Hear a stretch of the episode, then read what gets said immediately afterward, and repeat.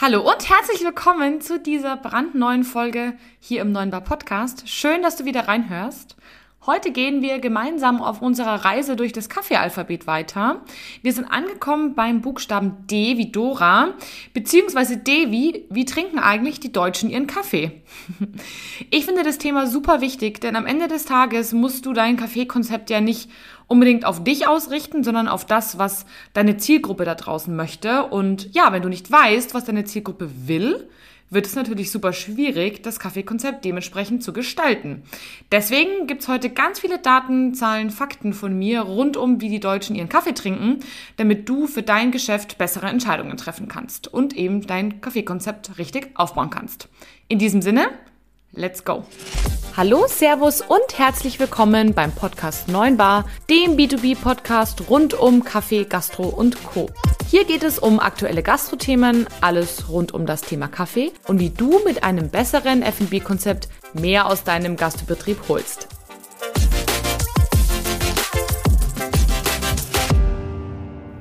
Hallo und schön, dass du heute wieder eingeschalten hast zu dieser neuen Folge hier im neuen Bar Podcast und toll, dass du dich dafür interessierst, wie die Deutschen ihren Kaffee trinken. Ich glaube nämlich, dass das ähm, super wichtig ist, damit du herausfinden kannst, wie du dein Kaffeekonzept richtig gestaltest. Falls du dich jetzt fragst, wer bin ich eigentlich, dass ich dir was über Kaffee erzählen kann? Ich bin Kathi Rittinger, ähm, bin 30 Jahre alt, komme aus München und leite hier den Vertrieb bei unserem Kaffeemaschinenunternehmen, äh, die Kaffeegruppe. Und ja, mein, mein Job ist es sozusagen, Gastronomen mit guten Kaffeemaschinen glücklich zu machen. Solltest du also neben der Tatsache, dass du dir nicht sicher bist, ähm, ja, wie du dein Kaffeekonzept gestalten möchtest und da Insights möchtest, noch eine Kaffeemaschine suchst, dann bist du bei mir genau richtig. Meine Kontaktdaten findest du unter jeder Podcast-Folge. Nimm einfach gerne Kontakt mit mir auf. Ich freue mich, dir auf jeden Fall zu helfen. Genau, auf jeden Fall bin ich ganz, ganz häufig mit diesen Themen konfrontiert. Wie trinken die Deutschen eigentlich ihren Kaffee? Hey Kathi, sag mal, wie würdest du dies anbieten? Wie würdest du das machen? Das sind Dinge, die mich meine Kunden ganz häufig fragen. Deswegen habe ich einfach beschlossen, wir machen eine Folge darüber, wie die Deutschen eigentlich ihren Kaffee trinken. Und bevor wir mit dem Wie starten, ähm, starten wir erstmal mit der Bedeutung von Kaffee allgemein, denn ich glaube, diese ganzen Gedanken sollte man sich nur dann machen, wenn man ähm, ja auch daran glaubt, dass Kaffee sozusagen wichtig ist für das eigene Business. Und deshalb starten einfach mal damit, welche Rolle spielt denn überhaupt Kaffee für die Deutschen? Und es ist ganz interessant, ähm, tatsächlich, also wir sprechen, wenn ich jetzt von Prozentzahlen einer Zielgruppe spreche, dann spreche ich immer von der Zielgruppe 18 bis 75, ne? also keine Kinder und so weiter. Und es ist ganz interessant, täglich trinken fast 88 Prozent der Deutschen Kaffee. Und wenn man sich jetzt mal überlegt, wie viele Millionen wir in Deutschland sind und dass 88 Prozent davon täglich mindestens einmal Kaffee trinken, dann sieht man schon mal, was für eine riesen Zielgruppe das ist. Und ich glaube, ihr werdet fast kein Produkt finden, was eine höhere oder eine größere Zielgruppe hat als Kaffee. Und das finde ich schon mal eine echt krasse Hausnummer. Und ähm, ja, das tatsächlich, äh, kleiner Funfact, macht mich auch mal so glücklich bei meinem Job, weil ich halt weiß, okay, mit meinem Job kann ich wirklich Menschenleben ändern. Ähm, genau, und ihr könnt das auch. Also, wir, wir halten fest, Kaffee ist für die Deutschen anscheinend äh, ein Thema. Im Schnitt trinken die Deutschen 3,2 Tassen pro Tag. Ähm, das ist, würde ich behaupten, schon eine ganz schöne Menge. Das bedeutet, dass vielleicht eine äh, zu Hause getrunken wird, eine dann im, in der Arbeit und eine irgendwo anders. Das heißt, da gibt's auf jeden Fall die Möglichkeit anzuknüpfen. Im Schnitt trinkt der Deutsche 166 Liter pro Jahr. Und das ist tatsächlich, wenn man das hochrechnet, mehr als jedes andere Getränk. Was ich schon ziemlich abgefahren finde, denn ich dachte ehrlich gesagt gerade hier in Bayern, dass mehr Bier getrunken wird, aber Nopp, Kaffee ist ganz klar ähm, vorne mit dabei. Interessant ist tatsächlich auch, wenn man sich den Ländervergleich anschaut. Also ich habe mir mal so ein bisschen die einzelnen Bundesländer angeschaut. Es ist tatsächlich schon so, dass ähm, im hohen Norden am meisten getrunken wird. Ich weiß noch nicht so genau, woran das liegt. Ich vermute fast daran, dass ähm, dort einfach hauptsächlich der Pott Kaffee getrunken wird, also sprich die große Tasse Kaffee, wie bei uns das Haferl in Bayern. Und der Pott ist natürlich von Haus aus einfach schon mal eine, eine größere Menge als jetzt der Espresso, ja. Und gerade hier im Süden trinken wir ja auch viel Espresso. Wir sind ja hier in Bayern der, der nördlichste Staat von Italien. Und deswegen glaube ich persönlich, dass es auch daran liegt. Und was interessant ist, in Bayern wird tatsächlich am wenigsten getrunken. Also das passt zu der Theorie vielleicht mit dem Espresso und dem, und dem Kaffee, dem Pott-Kaffee. Wenn wir jetzt mal anschauen, wie das ist mit den vom Alter her, am meisten äh, trinken die 36 bis 65-Jährigen, also die äh, jüngere Zielgruppe. Ich dachte eigentlich schon, dass es ab 25 losgeht, aber nein, tatsächlich 36 bis 65 und danach nimmt es rapide ab. Also gerade die Senioren, da merkt man dann schon, ist Kaffee nicht mehr so ein Riesenthema. Ähm, und Männer trinken mehr als Frauen. Also auch das tatsächlich habe ich schon fast vorhergesehen, aber es ist so. Wenn ihr also eine sehr Männer ähm, ja, dominierende Zielgruppe habt, sagen wir es mal so, dann ist Kaffee für euch auf jeden Fall ein Thema. Was ich sehr spannend finde tatsächlich, ich glaube, dass es auch kaum Produkte gibt, die einfach nicht aufhören, ähm, mehr konsumiert zu werden. Und bei Kaffee ist es aber so. So seit 2010 äh, steigt der Konsum von Kaffee immer noch jedes Jahr an. Also das ist echt, finde ich, total abgefahren, weil man sich ja denkt, irgendwann muss das ja mal aufhören. Aber nein, es wird tatsächlich jedes Jahr mehr und letztes Jahr gab es auch nochmal einen richtigen Sprung. Schönerweise ist Kaffee auch ein Trendthema. Das ist was, was mich total glücklich macht, denn ich glaube, dass wir die allgemeine Kaffeequalität nur dann verbessern können, wenn wir uns auch für das Produkt einfach interessieren. Und da meine ich sowohl den Konsumenten als auch den ähm, Gastronomen damit. Und es ist einfach toll, dass sich 40 Prozent der Deutschen für Kaffee interessieren oder sogar sehr interessieren. Und was ist damit gemeint? Dass sie mehr Informationen haben wollen. Also sie wollen sich stärker über das Produkt ähm, informieren, sich damit auseinandersetzen und zwar nicht nur über Kaffee, sondern auch über Tee. Auch das finde ich total cool. Also fast die Hälfte der Deutschen findet das Produkt sehr interessant. Und das finde ich total wichtig weil ihr dann auch einfach erkennt, okay, also nicht nur der Konsum steigt, sondern auch das Interesse an dem Produkt. Und das ist halt wichtig für euch, denn wenn euch das Produkt im Endeffekt nicht wirklich interessiert, beziehungsweise es halt irgendwie mitläuft, verschenkt ihr da vielleicht Chancen, ähm, ja, eine Zielgruppe an euch zu binden, auch indem ihr ihnen gewisse Informationen gibt über ein Produkt, was sie gerne mögen. Genau. Damit sind wir dann äh, angekommen beim, am Ende der Frage, welche Rolle spielt eigentlich äh, Kaffee für die Deutschen? Ich glaube, wir haben festgestellt, es spielt eine große Rolle und wir sollten uns auf jeden Fall mit dem Produkt Kaffee deutlich mehr auseinandersetzen als vielleicht bisher. Dann ist vielleicht für euch interessant, wo wird denn eigentlich Kaffee getrunken? Ganz klar, die meisten Deutschen trinken Kaffee zu Hause sowie im Büro. Ich vermute mal im Büro einfach, weil er da gratis ist und zu Hause klar, weil man in der Früh halt irgendwie Kaffee trinkt. Das ist so ein bisschen ja auch vielleicht eine Routine. Und wie gesagt, im Büro weil er dort eben gratis ist. Aber was ich sehr interessant finde, über 40 Prozent der Deutschen trinken ihren Kaffee ganz gerne im Café, also im klassischen Café ähm, oder im Coffeeshop. Und umso wichtiger ist es dann, wenn ihr ein Café seid, dass dann die Qualität auch passt. Denn ich meine, wenn, wenn ihr sozusagen mit guter Kaffeequalität in Verbindung gebracht werdet ähm, als Kaffee und die Leute deshalb zu euch zum Kaffee trinken kommen, komme auch gleich nochmal dazu, was ich damit meine, dann ist es halt super wichtig, dass ihr diese Erwartungen auch erfüllt, weil ansonsten äh, gehen die halt woanders hin. Also das ist super wichtig. Spannenderweise nämlich, und jetzt komme ich zu dem Punkt, im äh, Restaurant beziehungsweise im Hotelrestaurant trinken nur 22,8 Prozent der Deutschen Kaffee. Was ja bedeutet, dass irgendwie, aus welchen Gründen auch immer, einem Restaurant nicht so eine hohe Kaffeekompetenz zugewiesen wird wie einem Kaffee. Ich meine, das Wort Kaffee sagt ja schon irgendwie was aus, habe aber festgestellt, für mich zumindestens, dass das nicht zwingend bedeutet, dass ähm, ja die Kaffeequalität dann auch gut ist. Und ich glaube, das ist halt super wichtig, dass ihr da einfach ähm, ja dann der ganzen Geschichte eine Chance gibt. Also im Restaurant ist auf jeden Fall noch Luft nach oben und da könnt ihr euch natürlich auch ganz klar positionieren und sagen, hey, ähm, wir haben hier Dreamy Coffee, äh, auch nach dem Essen. Und auch wenn wir nicht dafür bekannt sind, bei uns kriegst du den besten Kaffee der Stadt. Also hier große Chance für alle Restaurants. Interessant könnte auch sein, den Espresso direkt ins Mittagsgeschäft einzukalkulieren, so dass ihr einfach da die Chance habt, einfach noch ein bisschen mehr Geschäft ähm, mitzunehmen. Und abends ist es einfach super wichtig im Restaurant, ihr müsst den Kaffee aktiv verkaufen. Ich weiß nicht, wie oft mir das schon passiert ist, dass ich einfach gar nicht gefragt wurde, obwohl ich wirklich gerne abends noch einen Kaffee trinke, aber ich werde einfach oft nicht gefragt. To-Go spielt interessanterweise nur für 20 Prozent der Leute eine Rolle. Das fand ich persönlich ganz spannend, weil ich dachte, durch Corona wurde vielleicht einfach viel mehr To-Go konsumiert. Es kann aber auch einfach sein, dass ähm, gerade auch in der Krise die Leute einfach gar nicht mehr rausgegangen sind. Ne? Die waren einfach sehr viel zu Hause und haben sich dann dementsprechend auch kein To-Go geholt. Also ich bin mir da noch nicht so ganz sicher. Die To-Go-Zahlen sind auf jeden Fall in der Krise runtergegangen. Wahrscheinlich, weil die Leute einfach animiert wurden, zu Hause zu bleiben. Genau. Interessant noch für alle Bars und Bistros, ähm, dort spielt Kaffee nur für 11% der Deutschen eine Rolle. Das bedeutet, wenn ihr euch dazu entschließt, Kaffee anbieten zu wollen, macht euch nicht so den Riesen-Act. Also holt euch nicht die fetteste Maschine und irgendwie das teuerste Equipment, sondern schaut, dass ihr da ein relativ pragmatisches Kaffeekonzept äh, hinbaut, was euch jetzt nicht die Welt kostet und gute Ergebnisse liefert. Ich denke, das ist zielführender, als irgendwie da reinzuballern und zu hoffen, die Leute einfach ändern zu können.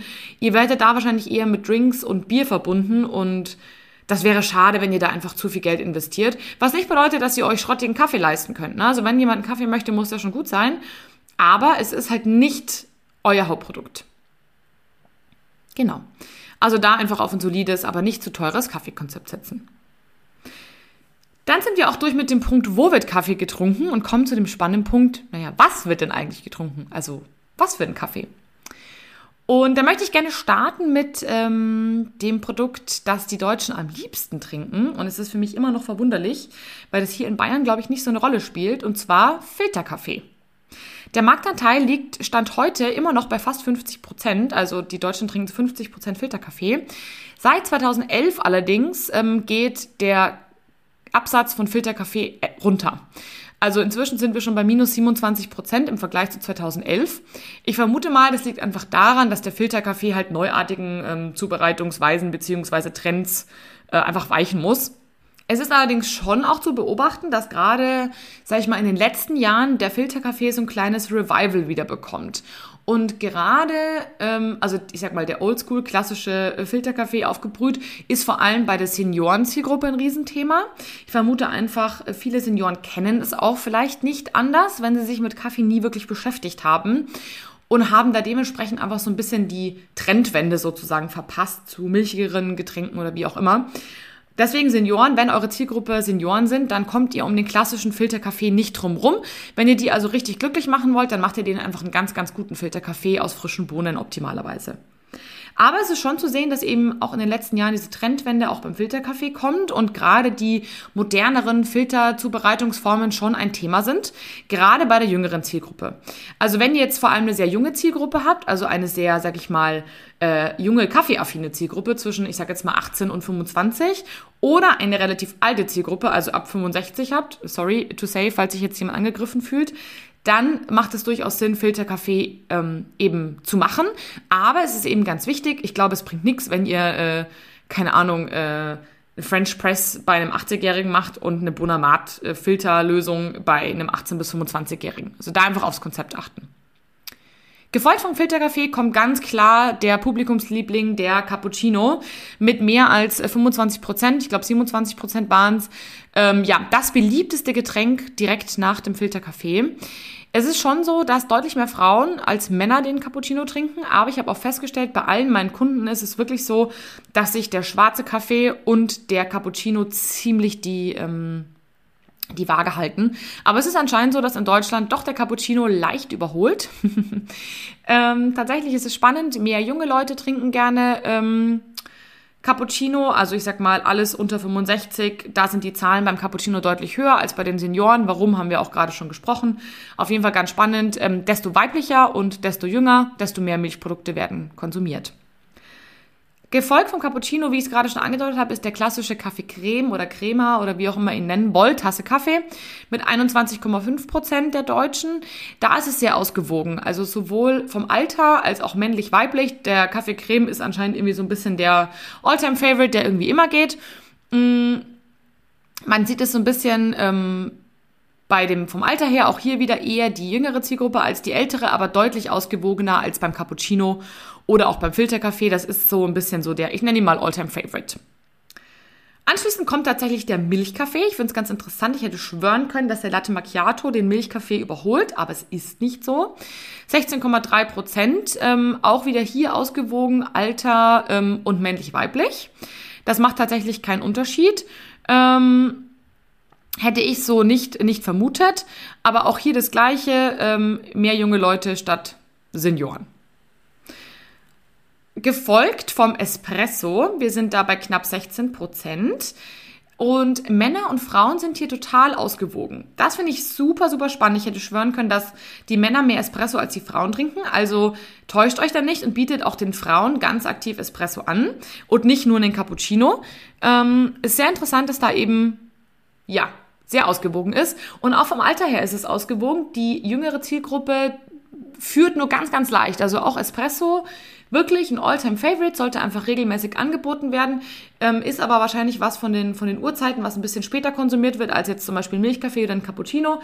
Also gerade wenn ihr zum Beispiel Abendgastronomie habt oder auch Mittagstisch, bietet wirklich, egal wem, standardmäßig auf jeden Fall immer ein Espresso an, weil ihr könnt da eigentlich fast nichts falsch machen. Ja, dann kommt der Latte mit ähm, knapp ähm, 20 Prozent, glaube ich. Oh, ich habe sogar umgedreht. Der Latte kommt vor dem Espresso, sorry. Ähm, Latte, der ist bei knapp 20 Prozent, ähm, ganz klar weiblich dominiert. Ähm, da ist auf jeden Fall klar, dass desto mehr Frauen ihr habt und desto jüngere Frauen ihr habt, desto mehr Latte wird getrunken. Also da gerne, ähm, wenn eure Zielgruppe, zum Beispiel wenn ihr Mami-Café seid, da wird es ein Riesenthema sein. Also nicht umsonst Latte Macchiato-Mamis. Sorry an all die Mamis da draußen, scheint auf jeden Fall ein Thema zu sein. Abgeschlagen sind eigentlich nur drei Produkte, die so gar nicht mit den anderen mithalten können. Und zwar ist das einmal der Cold Brew, einmal der Flat White und der Nitro Coffee. Cold Brew konsumieren ausschließlich 2% der Deutschen, vor allem junge Leute, also Senioren, da war glaube ich sogar 0% gestanden. Ähm, und spannenderweise allerdings, das hätte ich nicht gedacht, mehr Frauen als Männer. Ich dachte eigentlich, das ist so ein Männerding, aber nein, ist es nicht.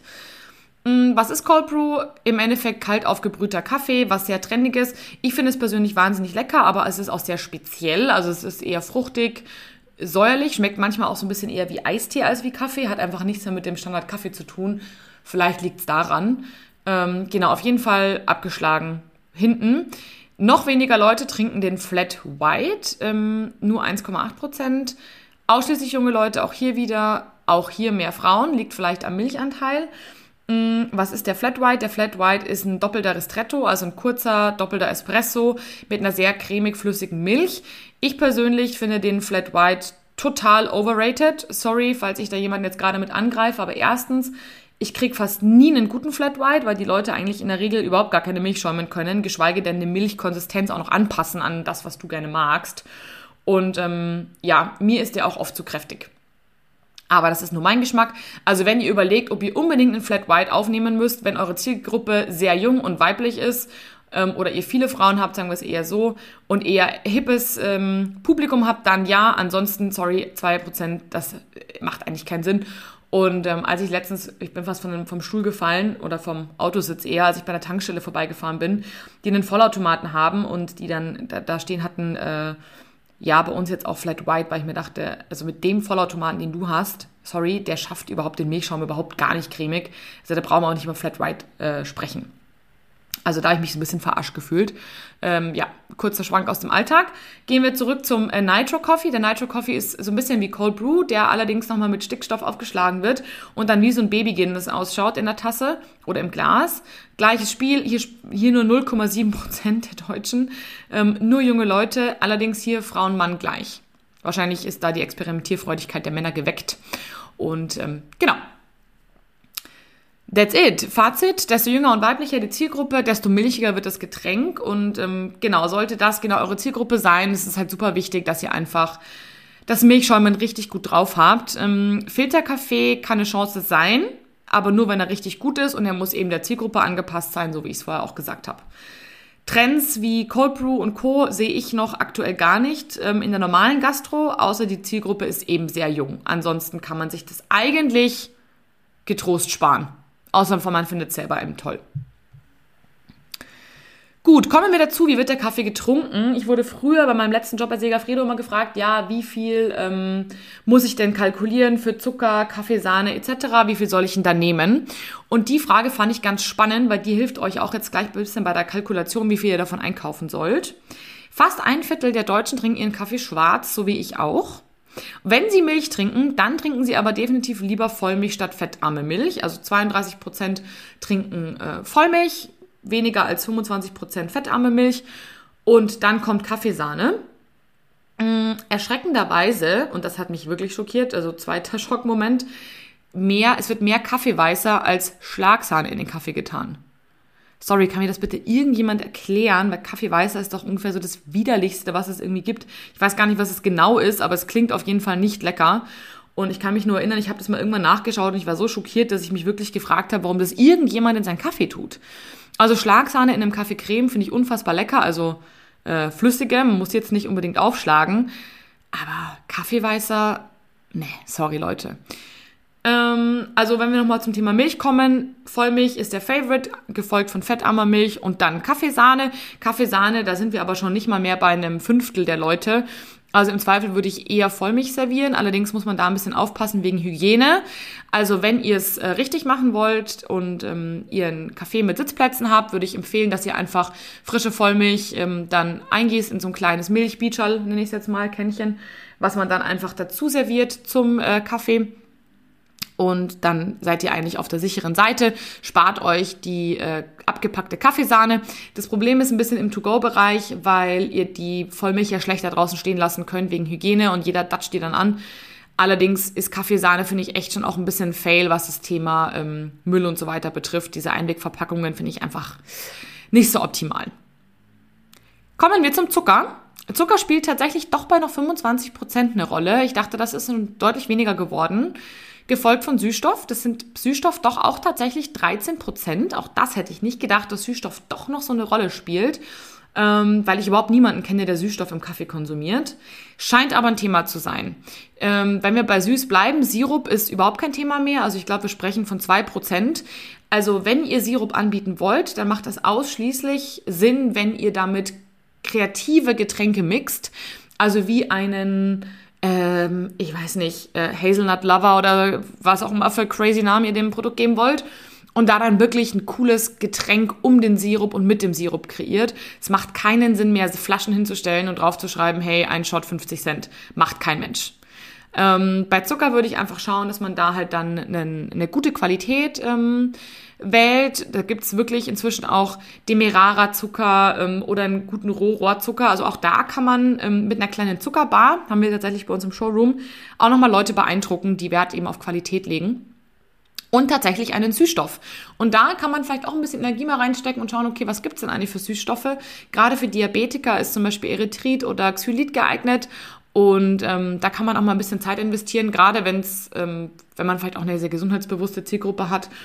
Genau, sind nämlich doch noch 13 Prozent. Spannend fand ich auch die Recherche zum Thema vegane Milchalternativen, also ähm, Hafer, Mandel, Reis und so weiter. Da gibt es einen klaren Gewinner. Hafer ist ganz, ganz vorne, ähm, gefolgt von Mandel und Soja.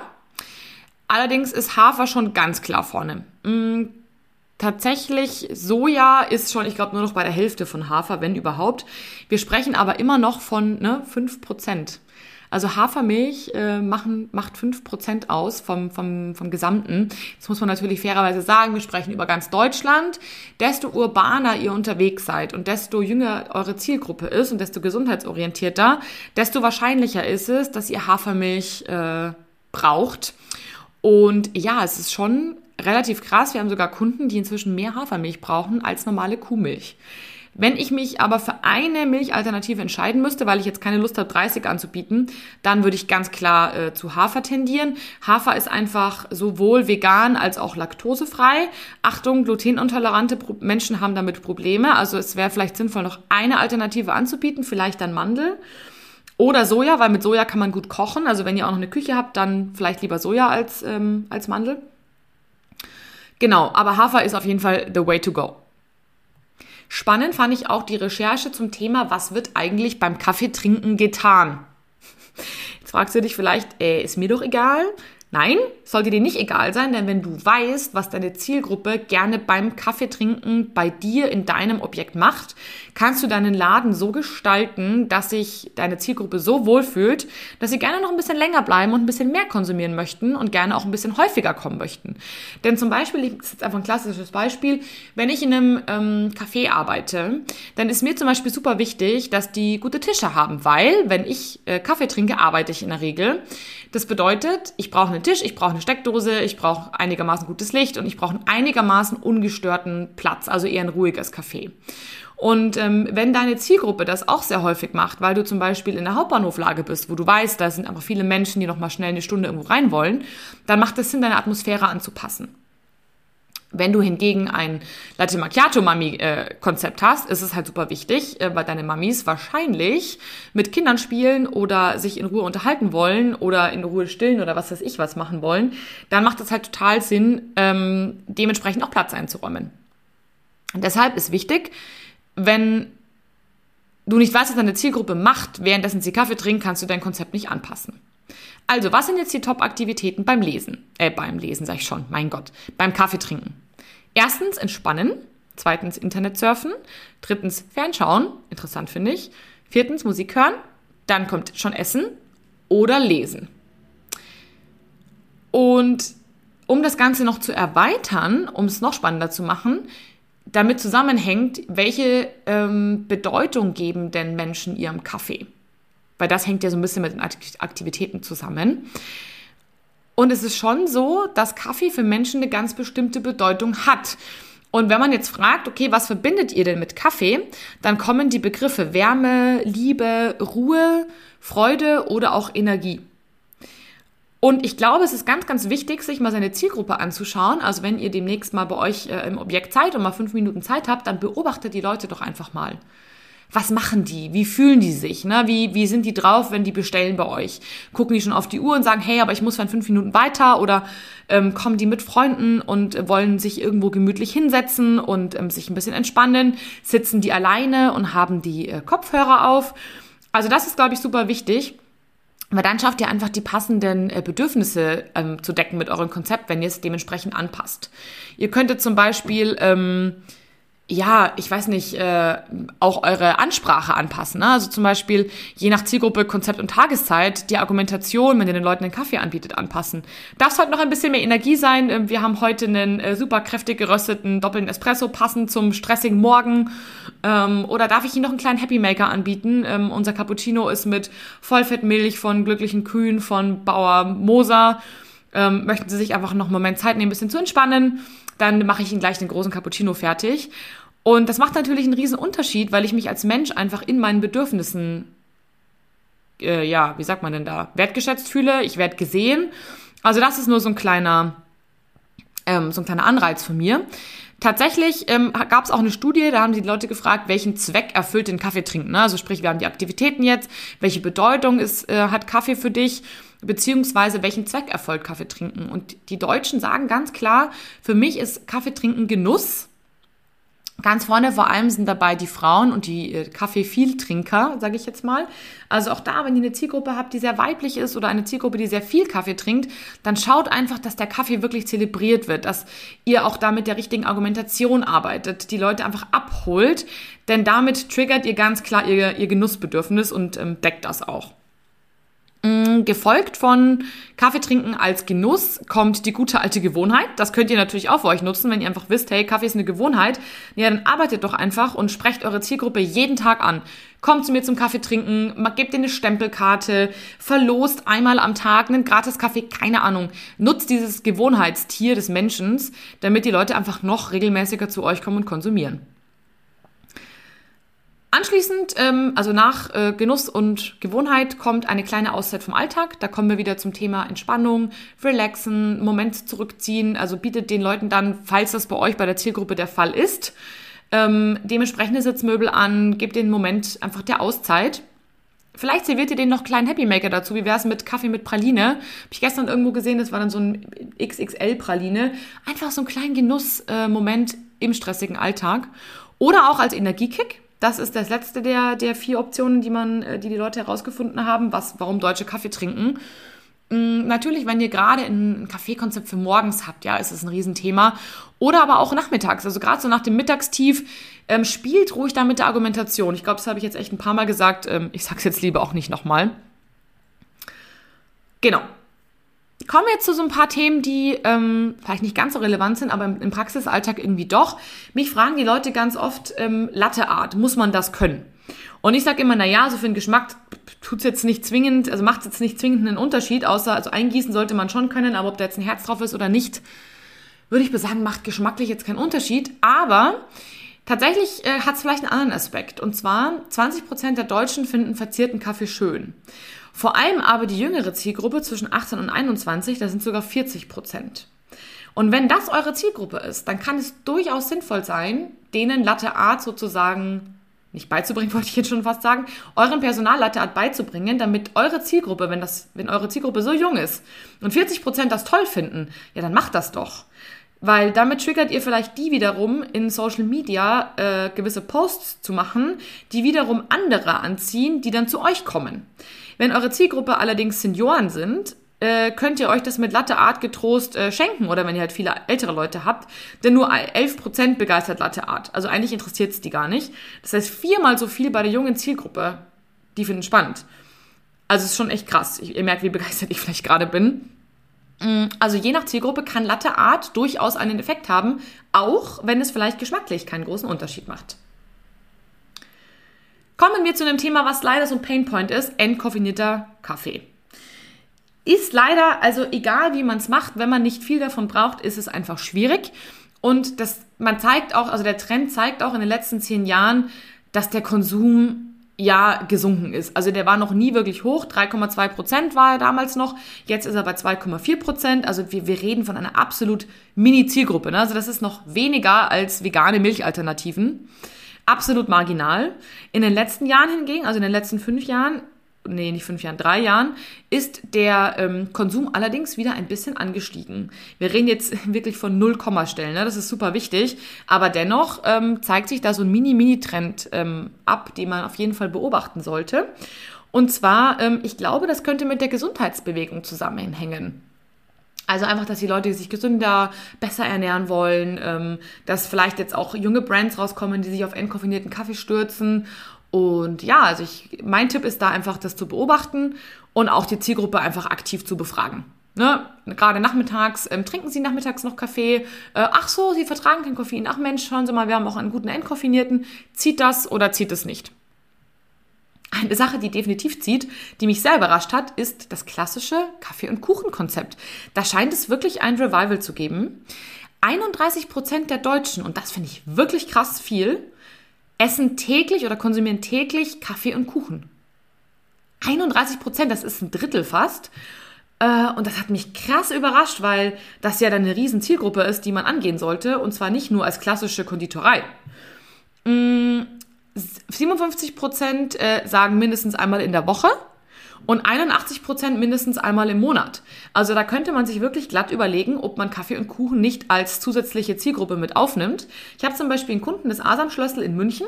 Das ist eine klassische Augustinerwirtschaft. Die haben sich aber, ich glaube, die, oh, ist es Weltmeisterin im ja, ich glaube, sie ist Weltmeisterin im Konditorenbereich.